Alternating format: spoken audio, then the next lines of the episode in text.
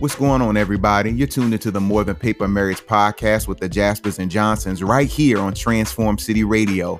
This is the podcast where we discuss the triumphs and challenges of marriages and how we can have a thriving marriage in spite of it all. Because guess what? Life happens to us all, but we have to find a way to get through it. So tune in for these conversations. Tonight, I believe we are talking about commitment. What does I do mean to you? And so I'm going to hand it over to this wonderful dynamic couple who heads up our marriage ministry, the Jaspers, to take us away.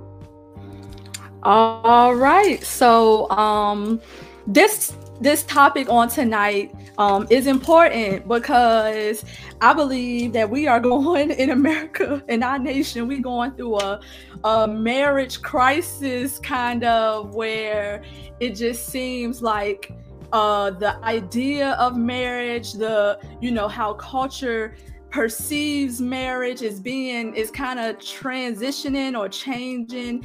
And it's so necessary that we go back to the foundation of scripture and we define what the institution of marriage is, and we remind ourselves and continue to remind ourselves because, as the ages go on and, different things are becoming acceptable and, things are going on. It's very easy for all of us to get lost in culture and what's going on with the times and begin to drift away. And while some change is necessary, is inevitable, I just feel like because we serve a God that's like a family God, a relationship God, that it's important that we understand commitment and what it means when scripture say, husbands, love your wives as Christ loved the church. Wives, submit to your husband as unto the Lord. Things like that. That's important, that like you said, that we see marriage through the lens of scripture. And I feel like God, because he's a relational God, he gives us information and he helps us to understand, what commitment and marriage really is, the covenant of marriage and how sacred it really is. And so we should have these conversations to get back to that sacredness of marriage, and it's encouraging to be reminded like, oh, this is the idea of God for marriages. You know what I'm saying? Marriage can work with, when we have God at the center, when God is the glue, when we both commit ourselves to the word and following and being led by the Spirit as best as we, as best as we can, it's necessary that we have this conversation. So tonight, like Pastor Brad said, we're talking about commitment, and we're going to share some of our stories. I want y'all to, share your stories, talk about some things, but we want to know, what does I do mean to you? One thing I realize is that I think for our generation, marriage, covenant, commitment, all of that is like scary. Seems like it's kind of scary to our generation because we have witnessed marriages and relationships where, people seem to commit, but then it either falls apart or there's like no return for the, it's no return back for the commitment that you put in. You feel like you just stuck with this person. It's all these things. So it seems like people are afraid to put their eggs in one basket. It's like, let me spread it all around and make sure I get, what I'm saying? And I realized also that, everybody, marriage and relationship is not all just black and white. Like everybody has a different, journey. Everybody's relationship is different. Everybody's household is different. We all came from our different backgrounds, but I think, and then I think like I said, with culture, our idea of marriage has been jaded. So let's talk about it. Let's just go into it. Let's talk about it. Let's let them start off first, Elvin. Pastor Brad or Pastor Queen, what does I do mean to you? Whichever one want to start off. So what does I do mean to me? I think that I do means that I do agree to do with the word, because we're talking about a kingdom marriage, right? And it's very different. And I think that we have to frame everything. You did a great job of that, Teacher Sherelle. We have to frame everything through the lens of this is for in the kingdom.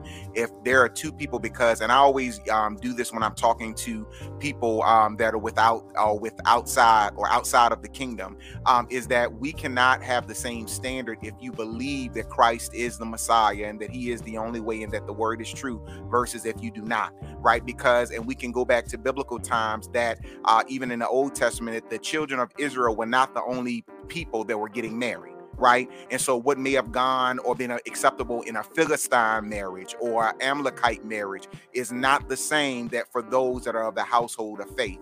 And so we always have to frame it. So for us that are of the household of faith, my I do means that I do to, number one, to God. I do to whatever the standard of God is for marriage, that I do to him first, right? And then my I do is to whatever come with you. I do to whatever comes with you, because a good I do has done its research before it said I do, right? And so a lot of times people get married and we marry people as representatives, or we don't do enough. You have to become Inspector Gadget before you get married. I need to know every part. I need to know every part of you, save your body. All right. I need to know every other part but your body. I need to know your credit score. I need to know, I got to gather all this information. I need to know your crazy family members. I need to know what is going on in your bloodline. I need to know what's going on when you get mad.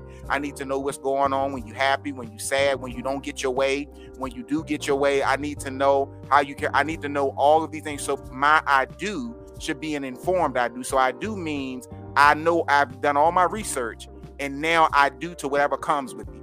The problem I think that happens a lot of times is we say I do, and then when we get in it, we find out things and be like, no, I don't.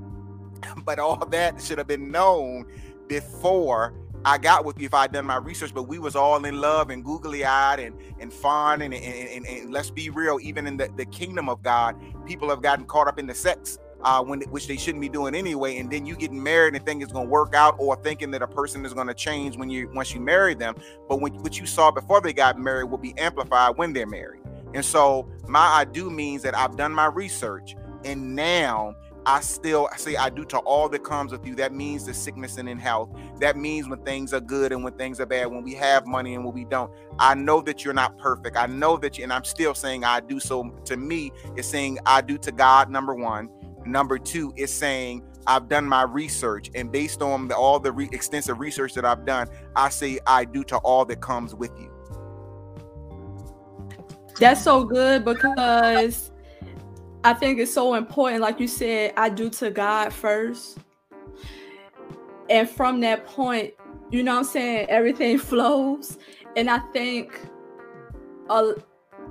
sometimes we can say I do, and then God, you come on later, and you find, and then once you say I do, and you're like, okay, God, come on now, and then you know, you see where God got to come in. I know that was how, you know, like I said, that's how it was for us. Like, though, you know, I was asking God, you know, I still didn't seek him all the way. So sometimes we commit to the person before we have a full commitment to God. And then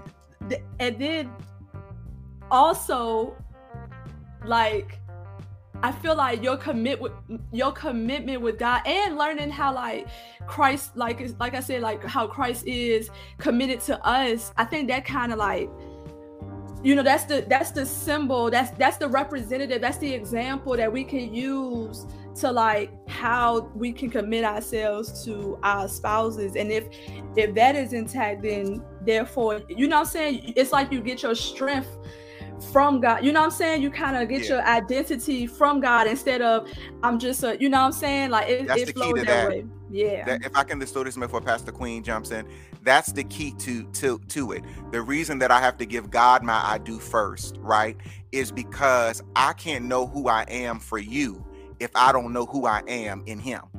And so I can't effectively tell you what I can do for you and what I can be to you if I don't know. And that's what happens in a lot of marriages. You have two immature people, are not just immature in age, not just immature in mentality, but immature in their walk with the Lord. And so they're babes in Christ getting married. And because they haven't spent enough time in the presence of God, in the word of God, allowing God to reveal to them who they are, they get married and they don't know how to be a husband or a wife. And so they have, they'll abandon it because now my wife has expectations of me of being something that I have not yet learned. I have not yet learned what it means to leave and cleave because I haven't been in my word enough. I don't know what it is to be the head of my household and to hear God's voice because I haven't developed myself. And so what happens is we get married and we tell people we do when we haven't said I do to God. And I'm going to throw it to Pastor Queen in just one moment. I remember Kiara, she said this years ago. And she said one of the best advice her mom ever gave her were relationships, that if a man would cheat on God, he'll cheat on you. And so always measure how a man cheats on God to determine if he'll cheat on you. Because if he knows that God is real and outside of the kingdom of God, if you know God is real and he give God all these promises and he keeps none of them to the Lord, he's not going to keep none of his promises to you.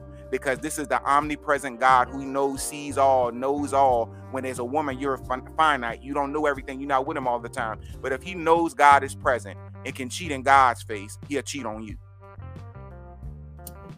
I love the fact that we are doing this discussion on fourth Thursdays of each month and the dynamic that we have, because we have the Johnsons who pretty much did it kind of like by the book, because we was in a mature place in our life. And then we have the Jaspers who they ain't do about a book and they got the testimony. So I love the fact that we are able to speak to both audiences of what it can look like if you do it right, the stuff you may have to go through if you do it wrong, and you need to choose life and death at this point. You know what I mean? Like you need to choose which way you want.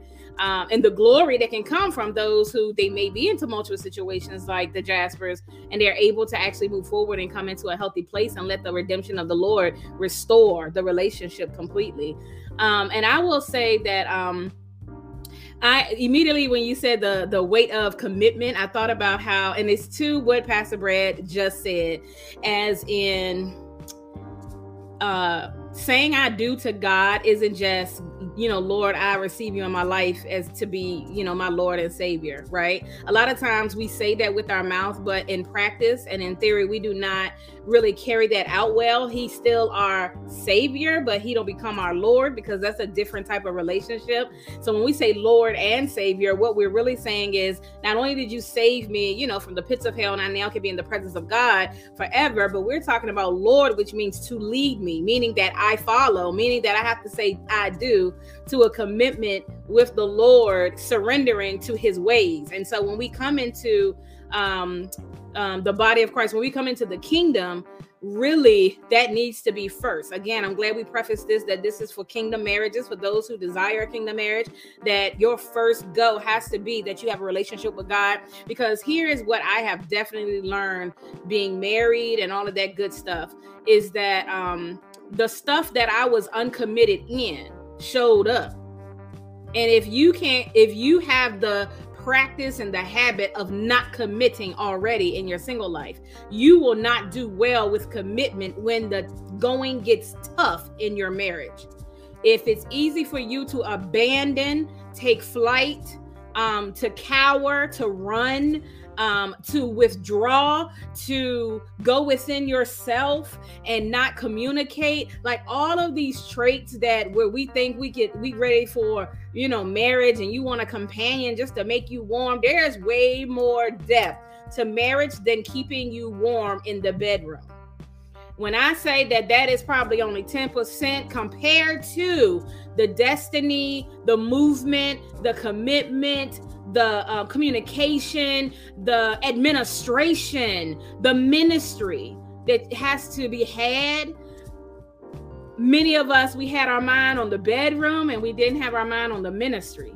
You know what I mean? And it takes just and you can't do that well. If you're not ministering unto God, you're not going to be ministering unto your spouse. If you're not already ministering unto yourself, as in self-care, soul care, then when you get into a marriage, it is clearly going to be evident that you don't know who you are. You don't know how to maintain yourself. You don't know how to control your emotions. And you just pop off or whatever. And then you're looking at the other person trying to figure out why they're not adjusting to what you need when you're the one who needed the adjustment to make this well. You know what I mean? And I think both people have to, this I do moment means that don't be linking up with someone for an I do moment when they haven't, like Pastor Brad said I do too. Because it can't be I said I do, but you ain't say I do. It ain't going to work until both said I do to God first, like we said earlier. And then, and I remember that somebody, I don't know who brought about this concept, but they said, when you get into a marriage, it's a triangle. And it's really that you're on one side, your spouse is on the other side, and then God is at the top. And what has to happen in order for the marriage to work and to get close is that both needs to be climbing towards God. And the closer each one of you get to God, the closer your actual relationship will be. And so if you don't look at it like that and you have one that's by the wayside and you just kind of link up with some mojo and you link up with some gold digger and you link up with someone who ain't got no vision for their life, or you don't know who you are and you end up with someone who is just as aggressive about their vision, you'll mess around and get lost in their vision, or you'll mess around and be like, we counsel so many couples because this is what we do as a profession in the church, you know what I mean? Like Pastor Brad and I do this, and the couples that we really, really minister to, the question that we ask at the Jaspers will tell you, because they are a product of some good marriage counseling. And one of the questions that's always on the table when people are already married and they come to us is divorce on the table? Because divorce immediately says you're not committed. So why are we even trying to be at this table trying to change anything if when you say divorce, it means I am not changing? Divorce means it's final. Divorce means I'm no longer committed to trying to make this work. That's what divorce means. So if divorce is on the table, then your change is not going to come because your heart has already said, I'm done with this. And so even people who are already married that needs marriage counseling, and they may have, some of us, we don't want to actually say it, but really in our heart, we're already shut down, turned off, you know what I mean? Because we have allowed things to linger. I have learned that everything can be dealt with change and communication, the two C's, change and communication. It can be fixed. And it's unfortunate that in this generation, which is why I said, Jaspers, that I'm so glad that we're having this topic and we're going to have it more frequently, is because we do need to have the conversation, and people do need to know that there are actual kingdom marriages that are working. I know that we just, discovered that Megan Good and what's his name, that they have put out that there's a divorce. And then Cora Jakes Coleman just put out that, her and her husband. So it's so sad. We don't know all the logistics, so we can't speak to it. But what I'm saying is things can work when both parties are willing to change, and communication, open, vulnerable, honest, and surrender communication is on the table, because everybody got to be real with each other. And then for you single people, I love when Pastor Brad talks about this, when he says, you need to make sure that you are not dating the representative of that person. And what really will tell the time, what really will tell the tale is time. And a lot of times we like to jump straight into it, but if you give stuff enough time, brokenness always speaks. And everybody, nobody is perfect, right? So we already know that off the top, right? Nobody is perfect, but you have to understand what you about to sign up for. I remember we knew a couple, I think it was the husband. Well, let me say this. One of the spouse, they had got married, and one of the spouse actually had mental health issues, and it didn't show up until they got married. And it's a lot because the person didn't know that was there. And that person got triggered and went into like some really deep demonic stuff. I'm talking about like, I'm talking about like some serious witchcraft, some serious, drawing on the floor. Like it was deep, deep to be like, where did that come from? And I bet you it's because there wasn't a lot of finding out what's in the bloodline, asking real questions, finding out what is in the family. Because as single people with no kids, when you go to mess with this person and you linking up and you committed, now you're going to have kids. They become the product of both sides. Imagine what that looks like. So when you don't have the conversation and you only are so enthused with the representative, you will miss out on all the red flags. That is really one of the reasons why, other than the fact that you need to always be controlling your flesh, because of it's a commandment of the Lord that you need to control. You need to crucify your flesh. We're supposed to be walking like Jesus. I know that sounds like it's taboo and people not talking about it, but it is still a real thing that is supposed to be had. That didn't go away 2,000 years ago. That didn't go away with the grandparent generation. That is still a commandment today that you're supposed to crucify your flesh. You're supposed to follow Jesus Christ. And he was definitely somebody who was single and could hold himself with all the women that was following him as a disciple. So if Jesus can do it, we definitely have the power to do it, right? And so I think about that. If you was to mingle yourself when you single with someone and you bring that sexual desire, things start to get foggy. And then you don't see that person like you really need to see them, because you are head over heels over the sexual activity more than you are of seeing straight about, no, I really see that you have some issues with you and I need to make a decision. I need to figure out if I can contend with that, if I can minister to you and minister you through that moment. You know what I mean? And so when you sign up, if you're not taking care of your own soul, you don't need to be signing up to be with another one. That's how weighty I feel that commitment and them words I do mean. That you gotta really take care of someone else, and it's for life in the kingdom of God. That's so good. And that's why I would say to single people, ask this question while you're dating. What does I do? You know, when you start getting ready to get into the marriage and, you know, talking engagement, what does I do mean to you? This is a question that we all, you know, even ask if you still, you know what I'm saying? Even if you married, this is a question you can ask right now, because you change as ages go on, you change as time go on. So this is something that you have to reevaluate. Are we still on the same, you know what I'm saying? We got to check in with each other. Are we still on the same page? Are we still seeing marriage the same? All right, I'm in this stage of my life. We done went through this. How do you feel? Like, are we still here? Are we still, you know, you got to have those conversations, which is why, and I got a whole list of what the I do mean to me, but to piggyback off what you were saying, Pastor Queen, I do, my number one, I said, I do means I will, and I look at everything through like the lens of Christ and connecting to Christ, you know what I'm saying? Because we are the bride and he's the bridegroom. So I kind of like see it, relationships in that way.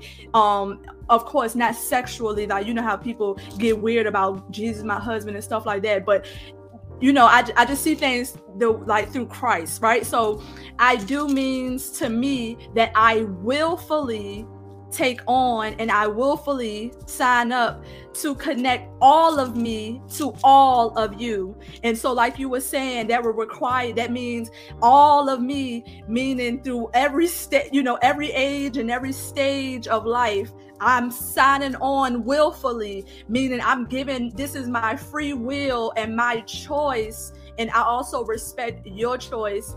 So like, you know, it's not a situation where, you know, we caught, you know, I don't, sometimes people get married because, oh, you know, you got pregnant and well, you know, it's kind of like, it's not a free will choice. It's like a, dang, I got, you know what I'm saying? You heard of people getting married like that, and then down the line, you finally realize this ain't gonna work. When I say I do, I'm saying I willfully connect myself with you, and I give you full access, and there's no hidden areas in my life. And I think that's important because, like you said, and that takes time. It takes time to get to know somebody and to know them fully, and not that you're gonna know all of them, because like I said, we change through ages and stages, but I should have a grasp of who you are, and I should know you in these different situations, and I should be able to, you know, somebody come to me and say, he did A, B, C, and D. I should have a good grasp of, say, no, that ain't what he, no, you lying. Cause that ain't what I know how he operates. No, that's not how he operates. So that don't make sense. You know what I'm saying? Like, so that's just important, and we shouldn't have. I seen marriages where it's like it's some hidden compartments that we don't, you know what I'm saying, let our spouses in on, and I think that's so scared. When we go before the Lord, that's the part where when you go before the Lord, you're supposed to come completely naked, and by the grace of God, he gives us, you know, when we marry somebody, that person you should be able to come in front of completely naked, not just physically naked, you know, metaphorically, where you can, like, you know, talk about things. Not that you gotta share every single thing about you, but your spouse should be a safe place where you don't have no compartments that, you know, are hidden, like, you know what I'm saying? I don't believe in that. What's, you know what I'm saying? We should be able to talk to each other, or I should be able to let you know what's going on with me and in my life and things that I think about or whatever. Not that you gotta read my diary and all of that, but it shouldn't be like no secret areas where I'm, you know, just trying to hide from you and all of that. I don't believe in that. So if I can add just one thing to that, Teacher Sherelle, and then you can continue. I'm just thinking about it from the perspective of, I'm glad that you said that last part, because I want people to get the impression or the know of that situation that I allow you in, as far as I know I can at this moment. Right? Because as life changes, you discover other compartments of yourself, and I can't invite you into a place that I don't know myself. Like, I don't know, you know, and so I just wanted to throw that out there too, that it's not that you will, like you said, you willingly hide things, but I go into a marriage saying, I'm going to let you in as far as I know at this moment. Now, I'm going to discover some things about me as you live with me and be with me. And then I'll invite you into that too. I'm willing to invite you in. But some things you may say, where that come from? I don't know either. Like, I don't know. And so life is really a discovery anyway of yourself and of others. And Sherelle, you said something else too that sparked my mind about, I need for the body of Christ to understand there's no such thing as falling in love. Not for the body of Christ. And that's what happens when you let the world actually define what love is. But we don't fall in love. You're supposed to choose it. So for people who be like, I fell in love with that person, it's just as easy for you to fall out. If you fell in, you can fall out. When I actually, you know, trip over a rock, I accidentally fell. But I'm not going to accidentally fall into a marriage. Right? So you got to really think about it. You don't fall in love. You actually choose to love. Like, God chose to love us, and his actions supplemented that, right? His commitment to us supplemented that. And so when you are looking at someone, you can't use your feelings. Your feelings should follow, but your feelings shouldn't precede. Your choice should precede. Your feelings should be an indicator that something is happening. I always say this, your emotions and your feelings are just signposts that something is happening that you should be aware of. It's how God has allowed us to connect to each other. So don't discount the feelings, but you're not supposed to let them actually force you to make a decision like, but I feel like. If that's what your relationship is based on, you're going to feel like killing them. You may feel like strangling them. You may feel like throwing them down the stairs, but that don't mean you do it. It means you make a decision, right, according to love. Y'all tripping me. Y'all know I love the shock factor, but that's what it's all about. I may feel like going to the school and shooting it up, but that don't mean I do it. Why? Because I have to love first. It don't matter about feeling. So even though I may feel, it's the time to have a seat and to say, why do I feel so angry about this? Or why do I feel so?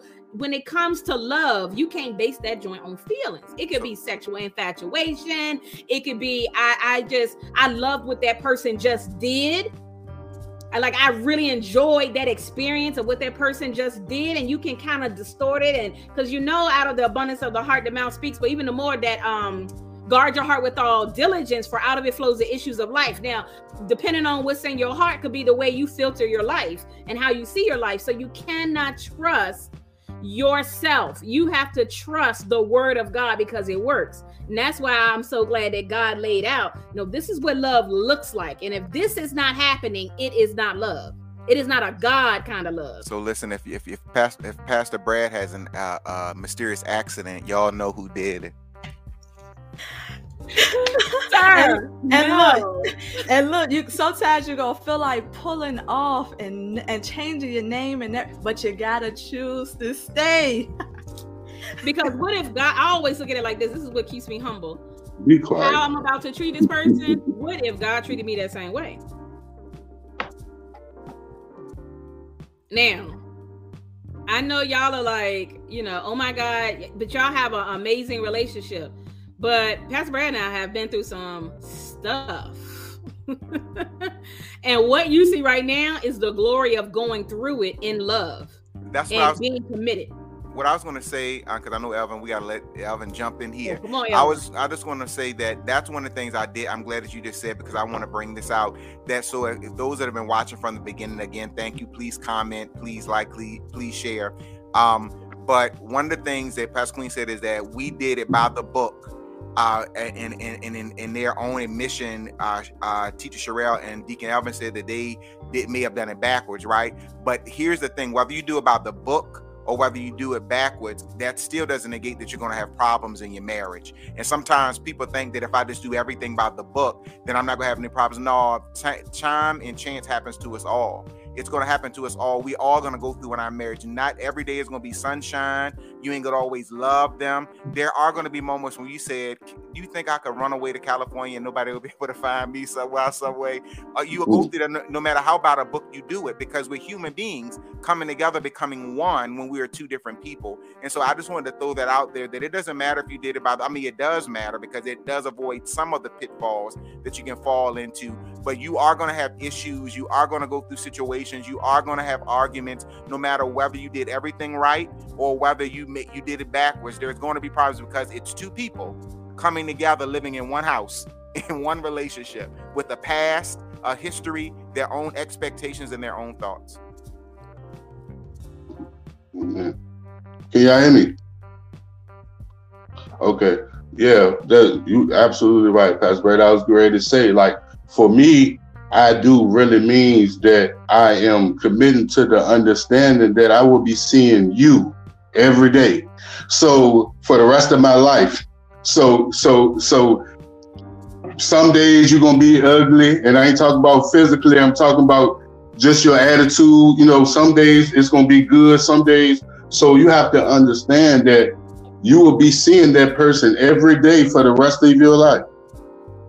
So that is a weight of a commitment in itself. All right. So the Lord had spoke to me about a month ago, and he had told me that one of the issues was that people don't really study. Like, they don't meditate on the scriptures about marriage. Like, they meditate on scriptures about anointing, their calling, their business, you know, whatever, his will for their life, their purpose, and nobody really meditates on the scriptures that he give about marriage. And so it was something that stuck out to me, because, you know, everybody knows Ephesians 5, when it, you know, like Brad was saying, when it talks about submitting, you know, or whatever. But in 5 and 21, it says, and further, submit to one another out of reverence for Christ. And seeing that, and that's why it means a lot being a kingdom marriage, because there you're not going to know this if you're in the world. And I believe that when he says that out of reverence for me, he knows that it's going to be days that you don't want to do it. So he's basically saying, okay, if you serve me, if I'm your Lord, like you say I am, do it for me. If you don't want to do it for them, do it for me.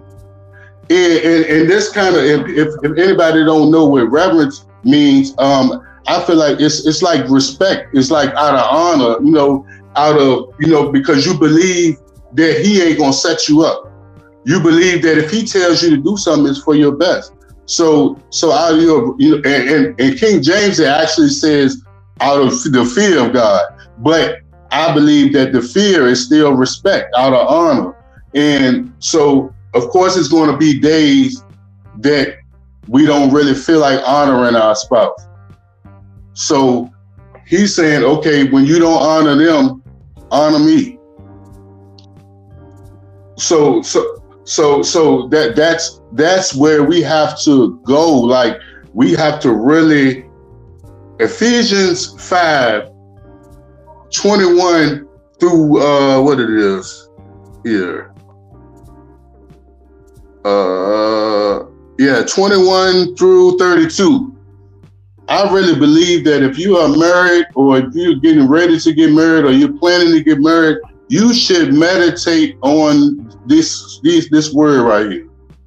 Because if you really follow Christ and you really believe he is Lord over your life, you have to do it the way that he says do it. If you really want the best for your marriage, you really have to do it the way he says do it. And we have to stop coming up with excuses why we can't do it the way he say do it. A person, well, I don't feel like you deserve for me to do it the way God said do it. That don't make sense. We don't deserve his grace. We don't deserve his mercy. We don't even deserve a relationship with him, period. But he still loves us. He's still committed to us. He's still there for us. So we need to take out the excuses of and picking and choosing what scriptures we're going to meditate on and what scriptures we're going to throw away. Because I know for, people say a husband loved their wife as Christ loved the church. He gave his life for the church. So it shouldn't be nothing that you won't give up to make sure that your marriage is straight. To make sure if you got a career that's keeping you away for 5 or 6 months at a time and it's straining, even if you're a so-called minister or whatever the case may be, and it's straining your marriage, you have to you got to get that up, because you have to be like Jesus. You have to love your wife the same way that Christ did. So we have to really meditate on this word, and we have to really know that when you say I do and you want to do it the kingdom way, you have to go to the word. That's really what helped me and my wife. Like, we really started going to the word, because when you come from different households, you have different opinions. You have different upbringings. Okay, we need a mediator. Bring the word in. Because at one time, we used to call Pastor Brad, we used to, and Pastor Queen for everything, because we didn't have the word. We didn't know the word. But see, now go ahead and flip to that page and let's see what the Lord said about it. And the Holy Spirit keep us accountable, like you said, Elvin, because right. In the moments where it's about to go left, the Holy, you know right. What I'm saying? When we gotta separate, the Holy Spirit come in the middle and say, all right, go apologize. Oh, no, whatever you was about to do, stop it. Like, that's the like grace and the greatness of our faith, and like being with Christ and being led by the Spirit, because the Spirit really does show up. And the Holy Spirit has plenty of times when we was in the middle, came in the middle. I done been right and had to apologize.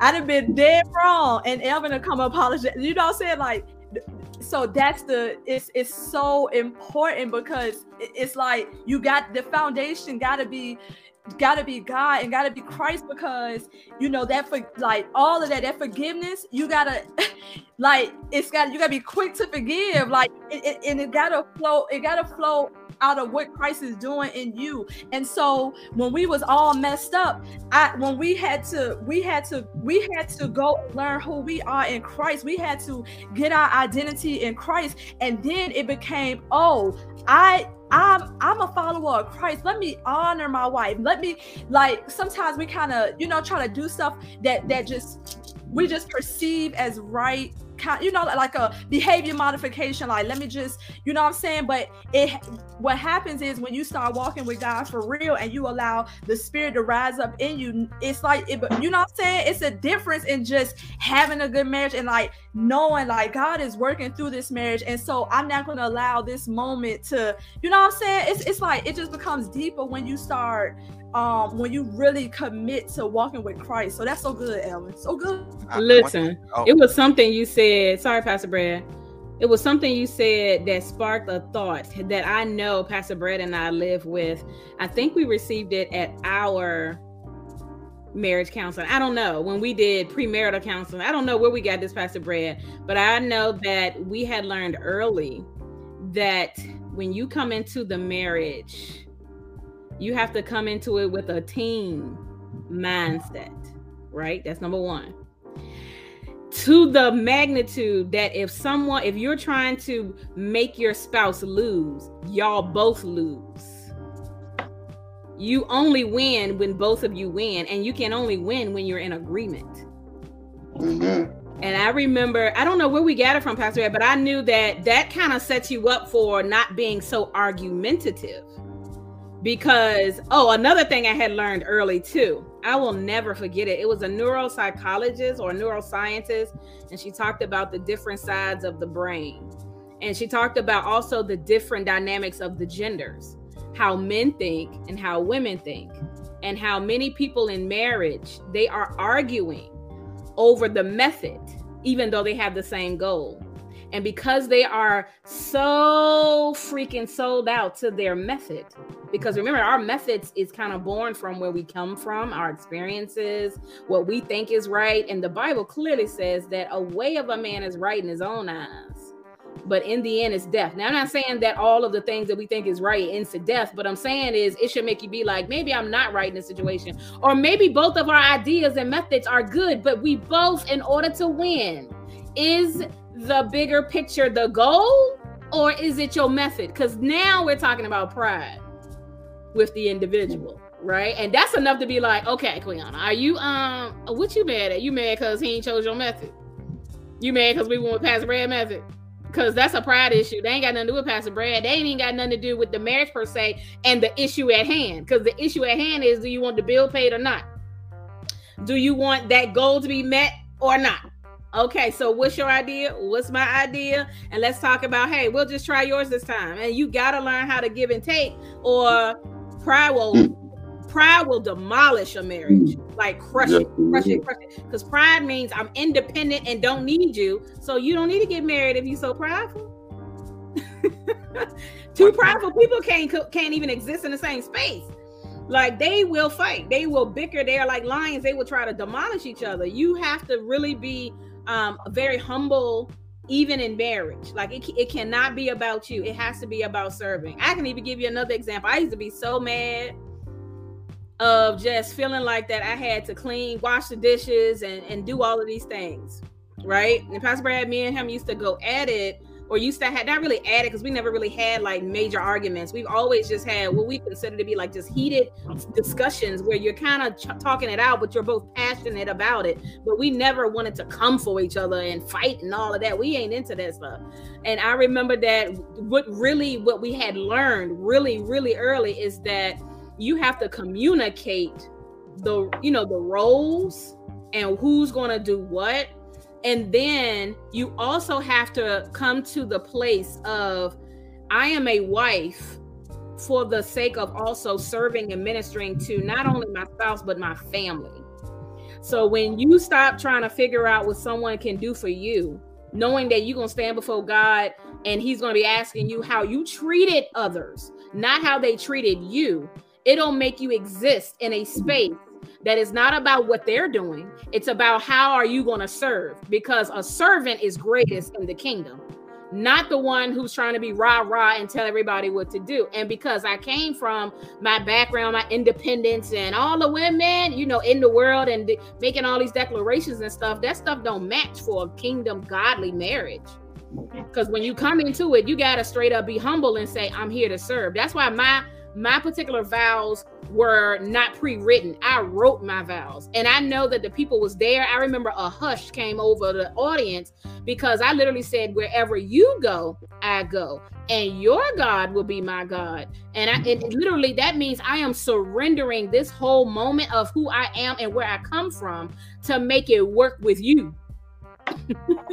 That's how I feel, like the weight of this thing. Of course, we didn't all do it right in the beginning, but as you begin to walk with the Lord and he starts showing you, you will realize that what you really want as a goal is that you really want a blessed marriage. You really want it to work. But in order for it to work, you're going to have to be like Christ. You're going to have to be like Paul, who came into a relationship with Christ and said, when I met him, I had to count everything as garbage. And it doesn't mean for the sake of being with him. It doesn't mean that you lose your in a marriage with a human being. It's not that you lose yourself completely, but you're willing to let go of me for we, right? And it does not, and it should not be one-sided, where one person is changing everything about them and the other person gets to keep it, because then that becomes idol worship. Hello. When one person does all the changing and the other is some great wonder where you're changing to be what they want you to be, that's not marriage, that's idol worship. Because what you're saying is that this person is perfect and everything about me is wrong, and if I could just be right, everything would be right. And that's not reality, because nobody is perfect. The only perfect person, the Bible says that he who knew no sin became sin for us, that we might be made the righteousness of God in him, in 2 Corinthians, the 5th chapter. That's talking about Jesus. And so he's the only one who is without sin. So nobody does it right all the time. Nobody ties their shoes right all the time, wears the right drawers all the time, and all. None of us do it right all the time. And I wanted to go back to something you said earlier, Teacher Sherelle, that I think is a part of the answer for why there's such a struggle and commitment in this day and this hour. The word commitment, when you really look at it, the word commitment means that I am signing up for an order. Okay.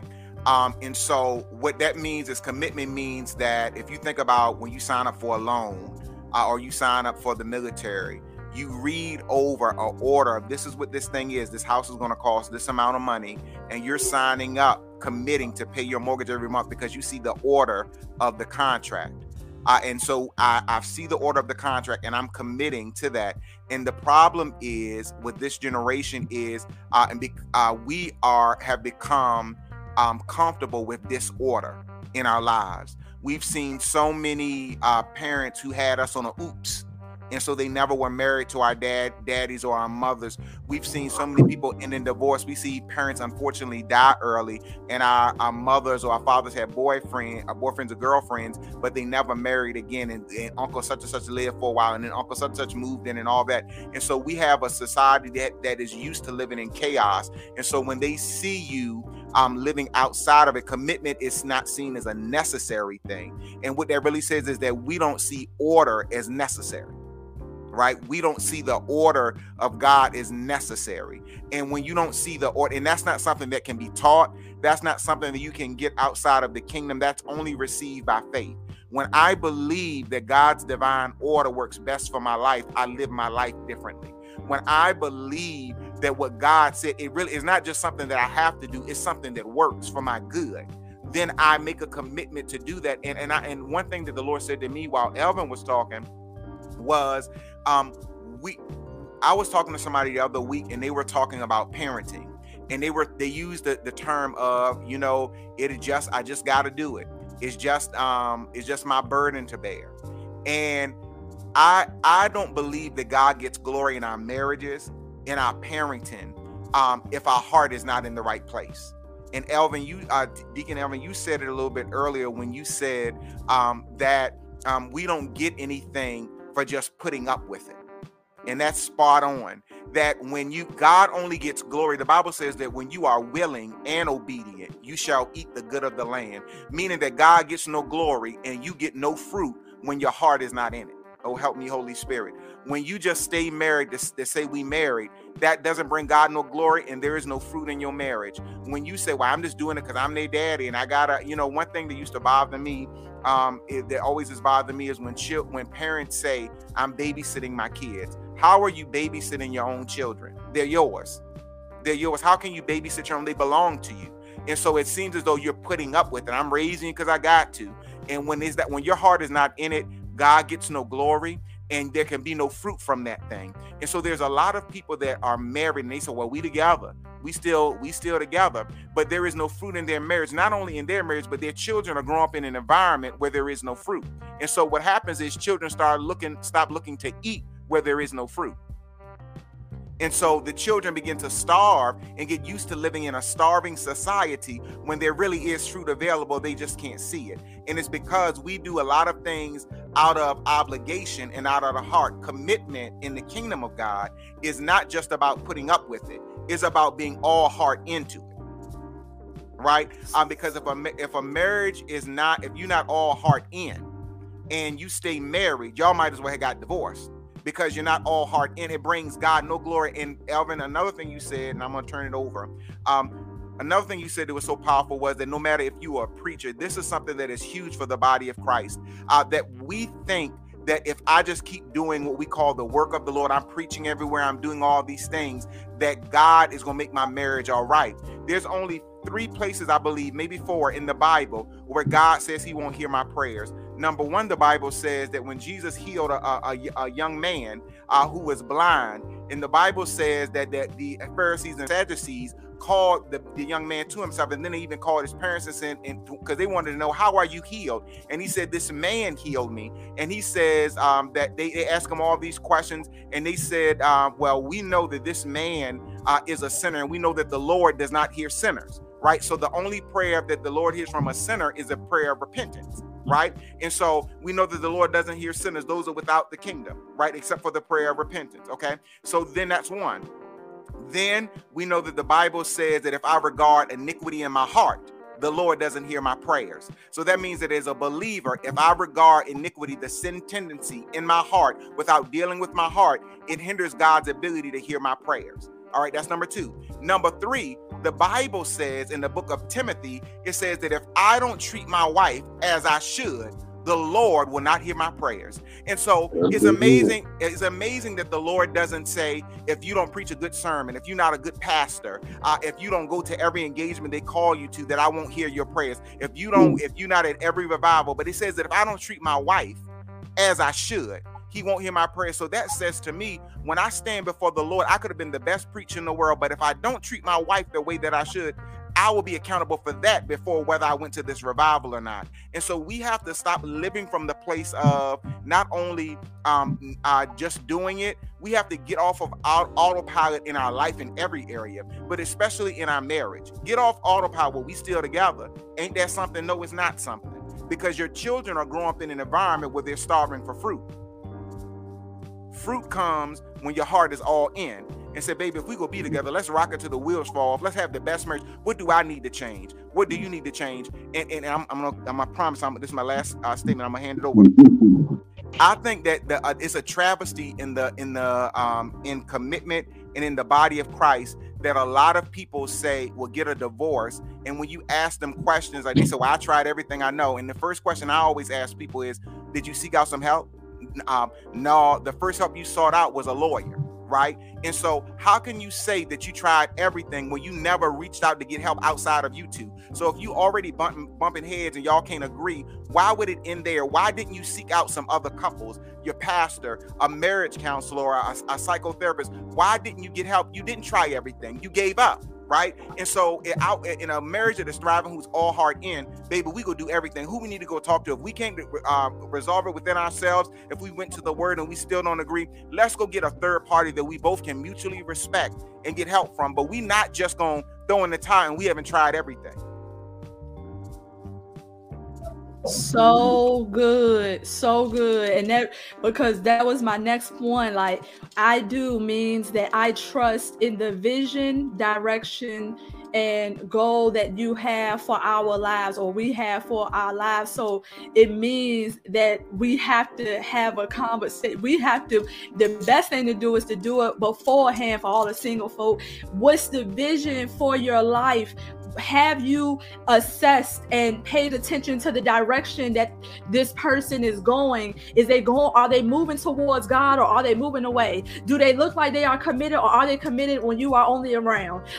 These are it's things like that that you got to pay attention to when you dealing with someone. And also, are the goals that you say, are they actually being met, or are you just saying something just to be saying it? And I know me and Elvin had to have that conversation, like, yo, are we really gonna, like, are we gonna just be together because we've been together for so long? Like, what are we doing? What's the purpose of us being together? Do our marriage have any depth, any meaning, any deepness, or are we just together because we just been together for so long? Like, that's so important. And it, and when you seek God about the deeper meaning for your marriage, and seek God about how your marriage can give Him glory, that's like one of the drivers that help y'all.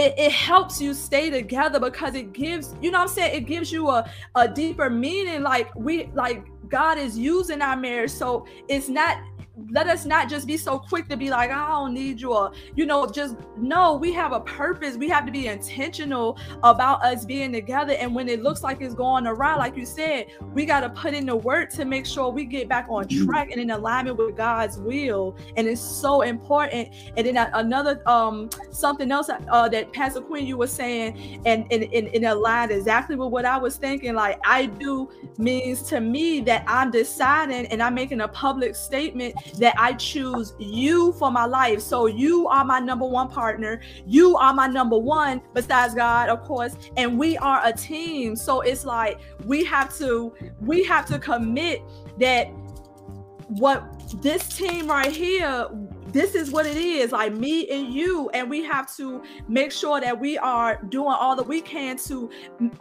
advance our team, that we are both contributing to the team. Like, it's the team and not just, and the reason I said that, that I'm deciding and making that a public statement, because you got so many marriages where it's like, I got another person that I can go to. You know, it's like it's outsiders that we have on the, you know what I'm saying? And you're not all the way committed to this one person. You got a backup plan. You got, you know what I'm saying? Or you, can I throw something in there? Yeah. So it ain't always, and here's another thing, because I know people think that it's always somebody like a romantic interest. But when you talk about that team thing, it means that there's nobody else on this team but me and you. Your mama not on it. Your daddy not on it. Here's another thing. Your kids not on it. Oh, yeah. This is a good one. So a lot of times people bring their kids into their marriage. And what I mean by that is you turning your daughter against your daddy because you mad at him right now. Or you're giving them information where they get to make, or your friend, you're bringing them in to help make decisions about something that is not none of their business. There's two people on this team, me and you. So the people that are involved in this is me, you, and the Holy Ghost. And so we don't bring other people on this team. Nobody else gets a vote. Nobody, your mama don't get a vote, your daddy don't get a vote, because if me and you ain't talking to your mama or your daddy about it, then they ain't got no business knowing anyway. They don't get a vote in what we should be doing. That your children don't get a vote in what you think we should do. Should we stay married or not? Your children, that's none of their business. The two of us on the team with the Holy Ghost, and so we're the only ones that get a vote. A girl, let me I want to talk to, you know, it burns me up when I hear people say, well, you and me talk to your husband for you. No, you shouldn't. Your girlfriend shouldn't need to talk to your husband for you. Your sister shouldn't need to talk to your husband for you. You two are on the team, and they ain't been married, and they've been married in 15 years, and you will give them to give you advice about what you should be doing on your team. Let me see it. I'm always saying this to people. Let me see it work in your life before you try to give me advice about what you're going to do. Let me see you have a thriving marriage before you tell me what I should be doing, or what I should I stay or should I go. Let me see you stay married to the same person for more than 5 years. Then we can talk. And that's exactly what I was talking about. You are my partner, because we had to learn that, because we had every hand, every voice. We was, you know what I'm saying? We had too many hands in the pot. We had too many people contributing to the Jaspers, and we had to get in alignment with each. Well, we had to get in alignment with God, and we had to get in alignment with each other. Okay. These people got too much, we getting too much, everybody got something to say. We got too much contribution in our household and in our finances and in our lives. We need to get, me and you need to get on a page and get independent in our lives, and we need to work together so that we can build our household and stop being, leave your mother and father and cleave to one another. We was bringing mama and dad and everybody else and we wasn't cleaving together. We still was holding on. It's been good ever since. Yeah. Ever since we got everybody out. Right. Elvin, did you have that's the thing that I was saying, like how could you study and do all of these things, get all of this wisdom, knowledge about all of these different things, but you do no studying, no meditating, no talking to God about your marriage? That is your number one ministry. Like that's like, how could you not spend more time learning how to war against the attacks that will come? Because they're coming. There's no way around it. They're going to come because it's too many of them. It's too many, you know what I'm saying? It's not that many people that's trying to live a kingdom marriage. People are just saying, I do, but really they're saying, I'm down. Like, okay, you come up with a plan. You come up with a plan. Okay, just like your homegirl called you, said, we going to the club. All right, I'm down. I don't really want to go, but I'm down. You know what I'm saying? Because you might ride or die. I'm down. Whatever bad idea you come up with, I'm down. You know what I'm saying? So it's like, and that's what's really going on. And then when it hit the fan, you trying to jump off the ship. And then what people need to realize is, and like y'all was saying, like all of these things all the data and all that stuff that you need to gather before you get married, and that's right. But if you make that choice and you step in there, you have to hold on to that. You got it. That's your decision. Once you make that choice, you need to do what you got to do to make it work because you made that choice. I hope to and pray nobody put a gun to your head and made you go in there and say, I do. I hope and pray that ain't how it happened. But when you make that choice, you can't go in there and then in 2 weeks somebody said you a wife, you supposed to submit to your husband. No, I ain't. What? So nobody told you that this is what you have to do. Nobody told you that you're supposed to share your you know what I'm saying, your money, everything come together. Nobody told you this. Nobody told you that you can't hide your wallet no more. But look, Elvin, I think that's good that goes into the next I do that's on my list, which is I do means that you have given me the full permission to speak to you and into your life, that I am the main voice besides God. I am the main voice, the number one person you will communicate with. And that means I can hold you accountable. That means we need to be communicating and talking through every transition, and we need to share secrets with each other. I think that we have a lot of silent marriages, and let me tell you something. Last year, we was getting a little silent over here, and we had to have some conversation like, yo, you quiet, what's going on? It's a transition that happened on the inside of you. I need you to talk about it. I need you to come on, like, you gotta give me something because it's getting too quiet. And I feel like that happens where, and that's what, you know, a lot of times, I think people call it growing apart. And I feel like sometimes it's not growing apart, is that you don't come together and discuss the changes that are going on. And so, and therefore, or somebody goes, it's different situations, but somebody goes silent, and now somebody's creeping to go find somebody to find solace with, to confide in. So I believe that communication piece is so important from the beginning all the way through. Like, it's important that you are a safe space where your spouse can speak and discuss what's going on and have a conversation about, you know, what's going on in their life. And also that you that you hold, that they give you permission to hold them accountable. Like you said something, and a lot of marriages, people are saying things and not keeping their promises, and people are being heartbroken, and it's just like this cycle over and over. So it's important that we can hold each other accountable and that we share secrets, because a lot of people have things that they have been through in life. And I feel like if you not only, like if you are with somebody that's sharing your whole life and you are carrying, you know what I'm saying, you're carrying secrets. I feel like your spouse, God is giving us our spouses so that they can be the ones to help us through these deep things, these hard things, these ugly things. And if you are with somebody that will change on you, you know what I'm saying? If you with somebody that can't handle, you know, the things that you have been through and the secrets you might have, or they, you know what I'm saying, they change on you, you might not be with the one.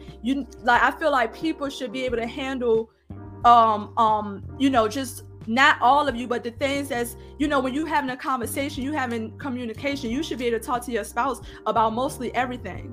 Can I throw a scripture out there? Let me throw a scripture out there for those that are listening or watching or what have you. So if you look at just Genesis 2 and 18,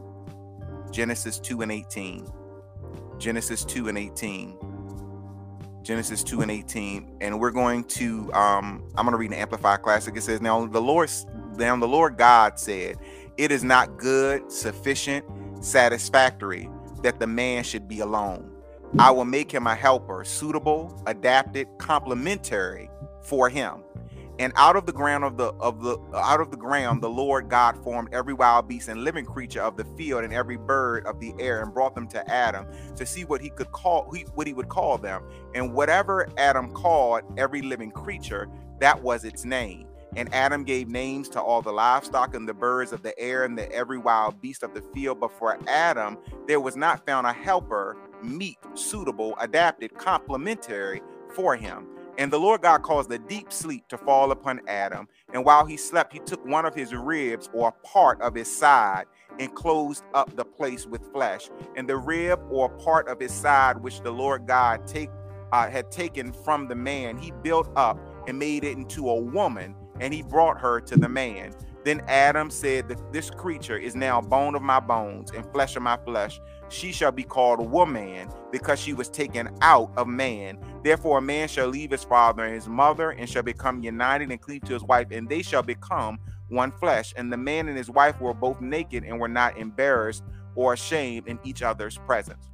It's so crucial to what we're saying right here, because it says that the Lord looked at Adam doing a work, and he said that this man needs somebody to talk to. He said, because he couldn't talk to the animals, right? They couldn't talk back to him. He said, it's not good for him to be by himself. He needs somebody he can share his heart with, like Teacher Sherelle is saying, share his mind with. For men, we by nature retreat in. But the Lord is saying, even in this, that it's not good for you to be alone, to have to handle it all by your lonesome.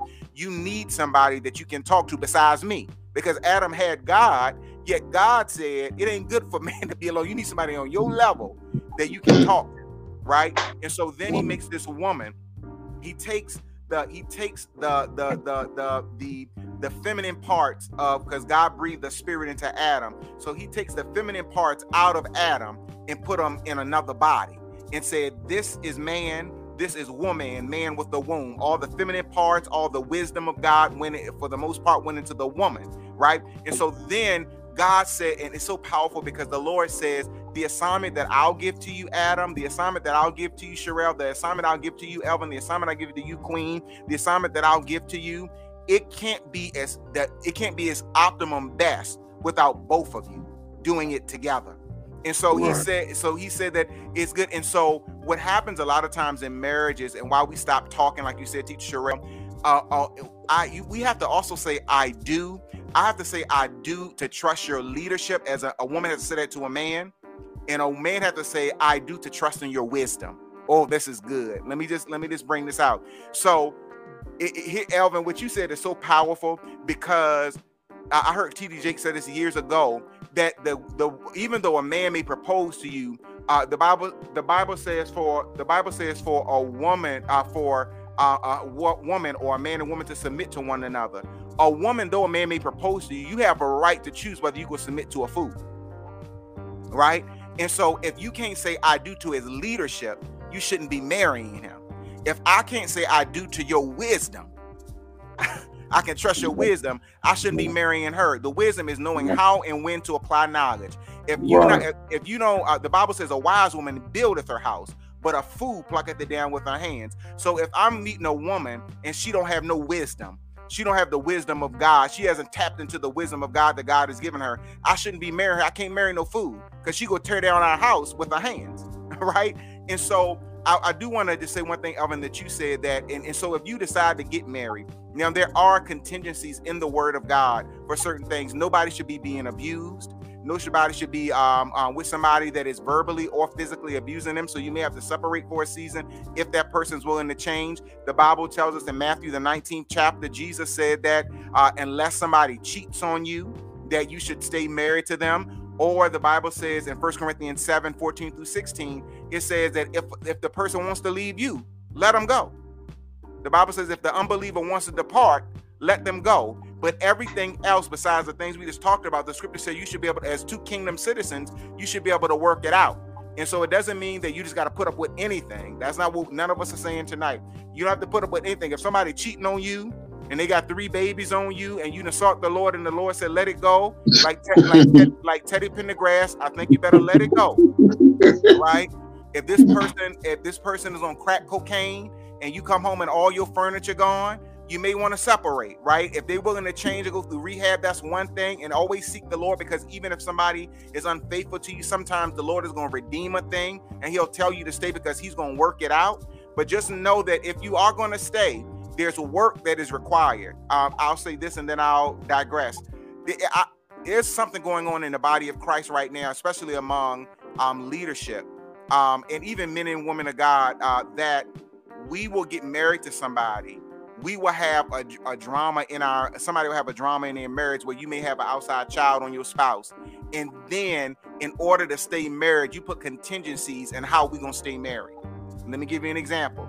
We can stay married long as you don't bring that child around, our children, or around.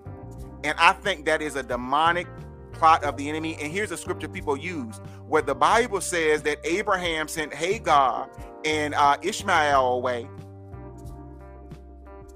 That's what people use now. Now let me explain this to you. The reason that God told them to get away wasn't really because of Ishmael. It was because of Hagar. That you done brought this woman into the house with your wife, and you got your mistress and your wife living in the same house. So that's a different scenario. But it's you are not a man, and I'll say it. You are not a man if you pay child support for a child that you will not have a relationship with. And you are not a woman of God if you would make your husband, you stayed with your husband knowing that he had an outside child, yet you don't want to have anything to do with them. Why did you stay? Right? You say that we're going to work through this, we're going to make it, but a part of you working through it is letting this man be a man to the child that he made. Let him be a part. If you're going to stay, you got to stay with all of them. This is the problem. We get married to people with contingencies that I'll stay with you as long as this. You decided to stay. Y'all got through whatever the fallout was. You decided to stay. Now you got to stay with all of it. Not just the pieces you like and that were pretty. He has a child now that's not yours. So come on, let him be in the family pictures. Come on, let him be there at Christmas time. Take pictures because you stayed. You chose to stay. And now you got to sit in it fully. Don't sit in terms of as long as I don't want to see the child, don't bring him around hours. And if she come to something, I ain't coming. That's foolishness. Because you're not a woman of God. If now you're gonna make this man choose between you and his child, you should have gone ahead and left. Because if you're gonna stay, you gotta stay in the fullness of it. I'm done. I see the truth. Listen, that was so powerful. I wanted to holler. But I'm still at the part where my spiritual son, Deacon Elvin, said, "We don't say I do, we say I'm down." I'm still there. I'm sorry. I'm still there. That is the most powerful statement, because you know what I thought about? How many, just like how he explained it, how many times I have shown up with my friends talking about I'm down, and how easily I would be like, nah, I'm good. and can change my mind. I can stay home. I can renege. I can not answer the phone. I can not answer the door. I can renege. That's how we do with our marriage. And it goes right into what you said right after that, Pastor Brad, this little powerful moment about that's what we do, how we sign up, but it's with contingencies. And all of us are in, so all of us, if we don't analyze ourselves, we live life with contingencies. We are in God with contingencies. We have backup plans for the stuff that we think he ain't gonna do. And so the moment, and when we live like that, it is easy for it to be in marriage that if this man don't act right, I'm out. If he don't do what I need him to do, I'm out. If he don't buy me what I need him to buy, I'm out. If he don't line up, like we got all these contingencies and we never look at ourselves, which goes all the way back to what does commitment look like to you? And that's a real question. Like if you single, I challenge you to ask that person you is talking to, what is the definition of commitment? And then even more, what is the definition of love? We're talking about believers now. And what's your definition of love? That'll give you a clue, because if he or she don't understand that, they not gonna love you like Christ loved the church. So the marriage gonna come in flawed already. Right. So that's what the Bible said. You either love each other like Christ loved the church. What? Let's stop. Because how Christ loving the church is a whole deep conversation right there. Because he is with you in the good, the bad, the ugly, the nasty. He is with you. Right. And that's just like if you got and then if you have a wife that really don't have that type of reverence for Christ, you can't expect her to have reverence for you. Come on. It's impossible. If you know that God has been telling your wife to do this or telling your wife to do that, and she just she's stuck in her ways, and she's stuck saying I'm just not doing it. I'm just. So you already know what's going to happen when it comes to you, and especially the way that people are walking away from Christ now. Yeah. Imagine that's what's really going on. Like that's what's really going on in the marriages. It's that easy. The same way that people are walking away from the faith, they're walking away from the marriage because they get mad and they don't see what they want to see right then. Then and there, it's all about this picture that they have painted since they was a little girl. They done had this picture, and then God has blessed them with a good husband or blessed him with a good wife, but because it's not that picture, and they're going off of their worldly mindset. I really believe that me and my wife, we had to in a way divorce. Get rid of our worldly marriage and renew our vows in front of Christ. Like, you know what I'm saying? It was like we had to it's like, okay, get rid of that. And we're going to redo this again. We're going to start over. We're going to do this again, but we're going to do it the right way. And we're going to make sure that Christ is the best man. You know what I'm saying? So it's like, well, I feel like without God, it's like, I don't understand how people do it. It's like it's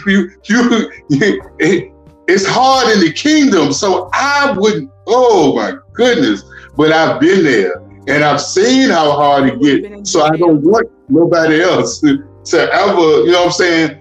But he got the glory out of it because that's just how good he is. And it was because we was blinded. We supposed to have been walking in our purpose. We supposed to have been. You know what I'm saying? But because we was holding off, trying to hold on to old friends, trying to hold on to old things. That was keeping us from, you know what I'm saying, getting to where God wanted us to be in our marriage.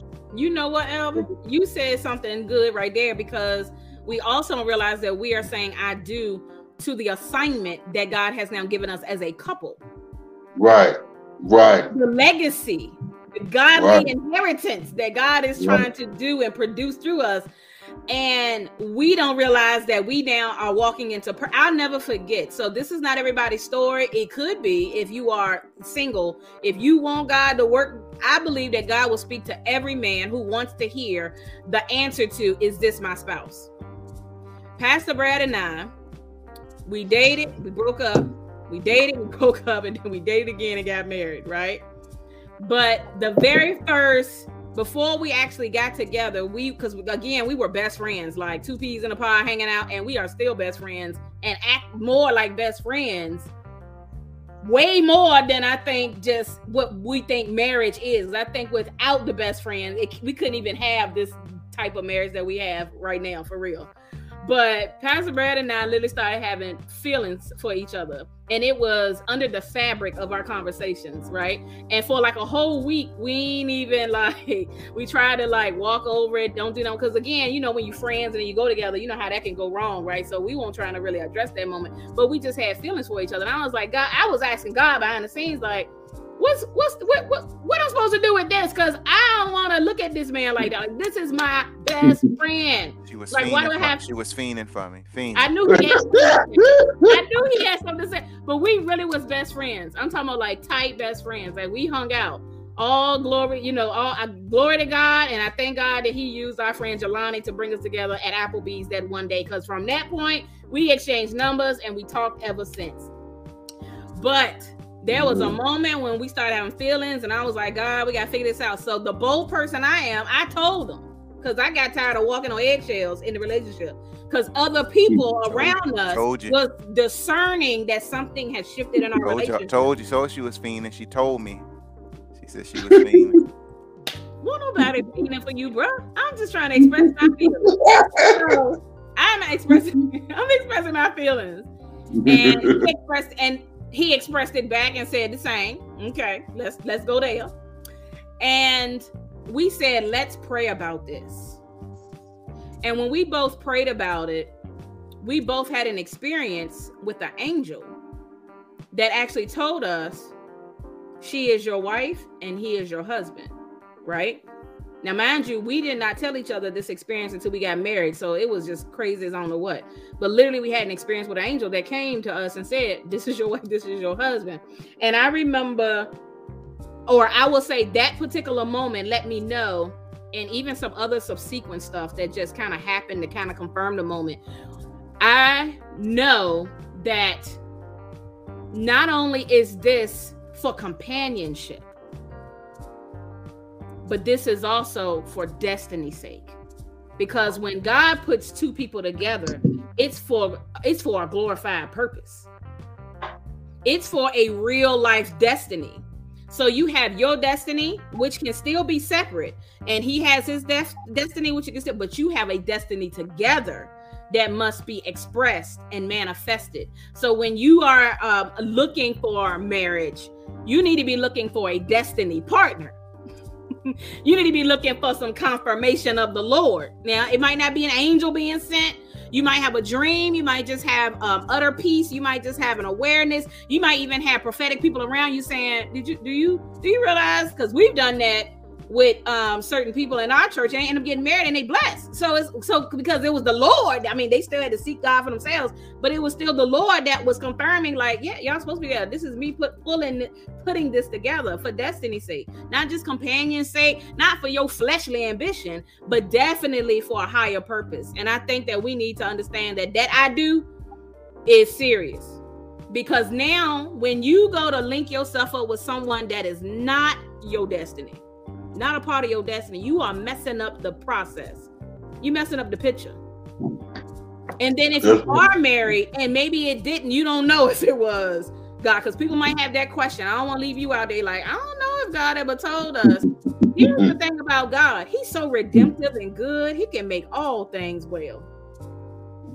I don't believe that there is one person for you and you missed it, because we will miss it all together, lovely, in this dispensation, okay? Because there's so many people that, number one, ain't even on the roster for you to marry. They either dead, they either in jail, on drugs, messing with the same gender. So they not on the roster. So I don't believe there's one. But I do believe that there is a companion that definitely God has for you. And if you are already married and you like, yo, we ain't start off in the Lord, just like the Jasper said, we recommitted ourselves before God. And God said, oh, now I can step into this thing and make it good. Because he make all things well. So good. And that brings me down to my last two. I do. And we already talked about the first one. I do means that me, you, and our kids are forever safe with each other. And that means mentally. And I think mentally and emotionally. And you know, like you was talking about, Pastor Brad, I think it's important that people pay attention to how they speak, because, you know, the way we talk to, you know, the way you hear some couples talk to each other, you know, some things be normal, like, you know, saying certain things, but really it's abusive, and you can kind of tear down your, you know, you can tear down your spouse easily, especially with y'all being so close. So you really got to be mindful and even submit your words and see what kind of things are you speaking to your spouse and your children, because they learn how to communicate from y'all. So if y'all talking crazy to each other, you're gonna raise some kids that's gonna talk crazy to people and can't, you know what I'm saying? And it's just a language of just nastiness, and nobody wants to deal with that. Also, of course, hold on. Let me throw this in there. And so what really happens is, this is how something gets perverted, right? Because perversion means twisted out of its intended use, right? What you just said, Teacher Sherelle, is that you raise children who associate talking crazy with love. Right. This is how things get perverted, right? The child grows up thinking that this is normal.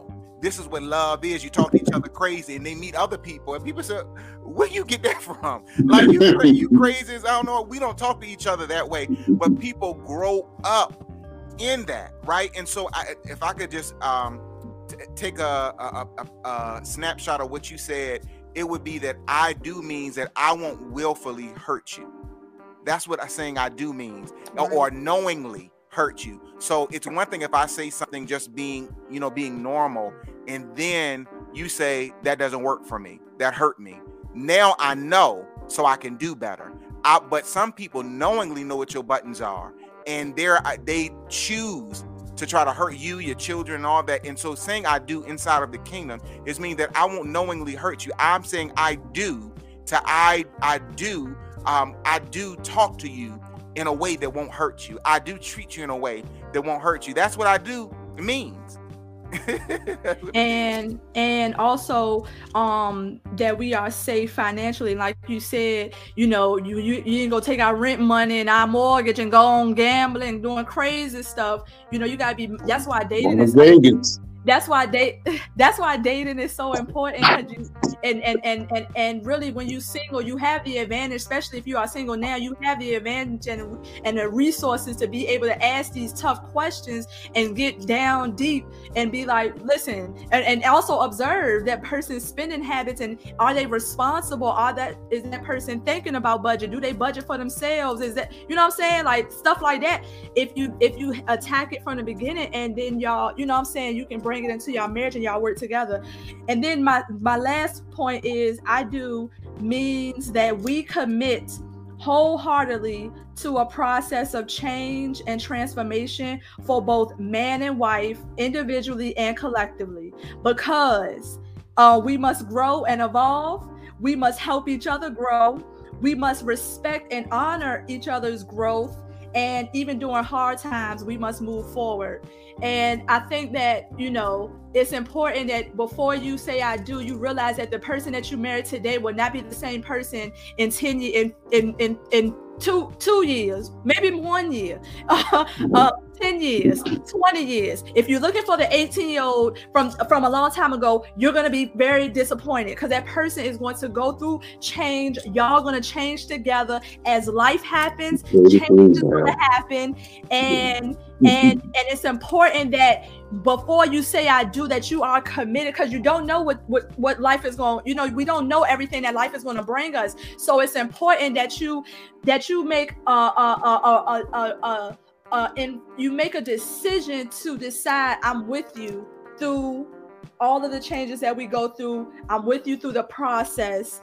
And as long as we commit to going forward together, you know what I'm saying? As long as you ain't trying to take me out, you know, all of that, we are committing to the process forward to Christ. And that's so important. And I feel like people, you know, it's so easy to just be like, well, they ain't the same no more. And, you know, it ain't as fun no more and all of that. And it's like, are you getting to know the spouse that is now 45 years old, the spouse that then, you know, went through life, lost a parent? Are you getting to know who that person is and how they understand and process things? Are you getting to know, you know what I'm saying? Have you paid attention to the, you know what I'm saying, the growth that has happened in them, how they might perceive things now that they are learning of God and learning the word and growing deeper in God? It's important that you communicate and commit to the process.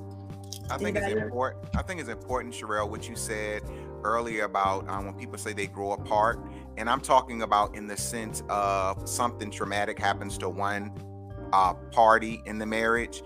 I think that being in the kingdom and being in kingdom marriage, means I do commit to always moving.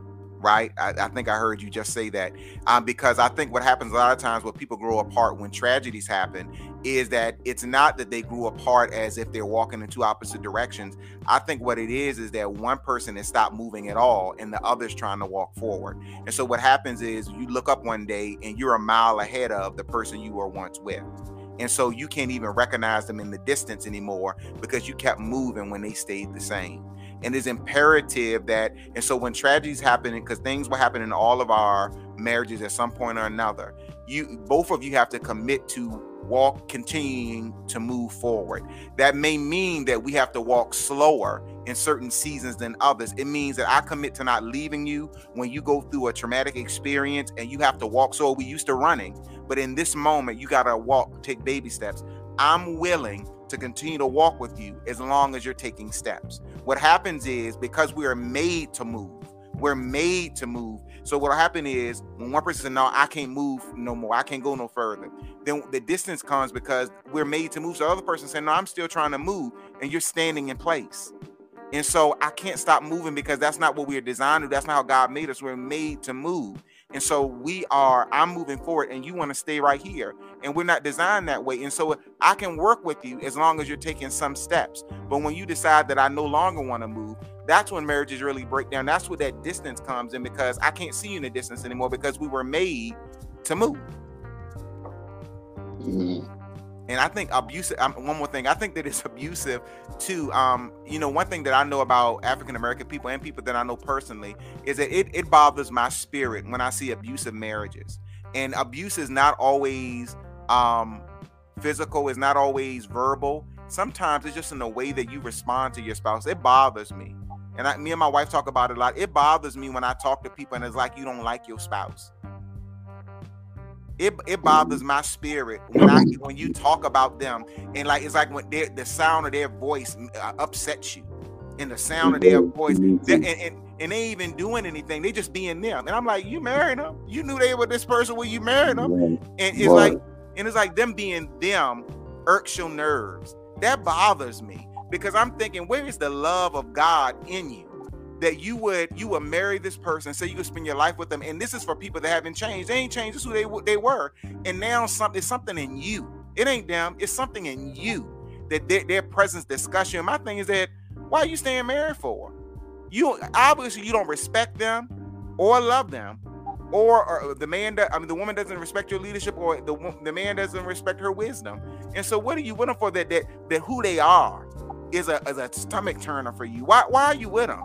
What are you doing for? Because again, it's not glorifying God and it's not bearing fruit. What are you with them for? That's right. So anybody else got anything else? We are at the end. This was an awesome conversation. I want to thank the Johnsons, Pastor Brad, Pastor Queen. Thank you, Elvin, Deacon Elvin, for so much wisdom. Listen, if you are single and you want to be married, Man, you better be asking these questions. And also sit before the Lord and really go talk in prayer to the Lord about your desires and the things that you think about when you wanting to commit to somebody, and just work it all out with the Lord. And also when you dating and have those conversations, these are good questions to ask somebody and really decide for yourself, is do you want God's way? Hello? Do you want God's way for your marriage? Are you okay with God's way? Settle with that first. And then when you dating and talking, meeting people or whatnot, these are the type of questions you want to ask. This is the type of things you want to observe from somebody's life and see, are they walking this God, are they walking with Christ on their own? Are they seeking the things of God on their own? And if you are married, this is something that you need to talk to your spouse about. Come together, have the conversation, take some time to check in with each other, and be encouraged. Like, even if you are off track with God and his will for your marriage, now is the time. If you're listening to this conversation, whether you're watching live or watching the replay, now is the time. This is the time that you can come together and have a conversation with your wife, pray with your wife and your spouse, and come together under God and just seek God about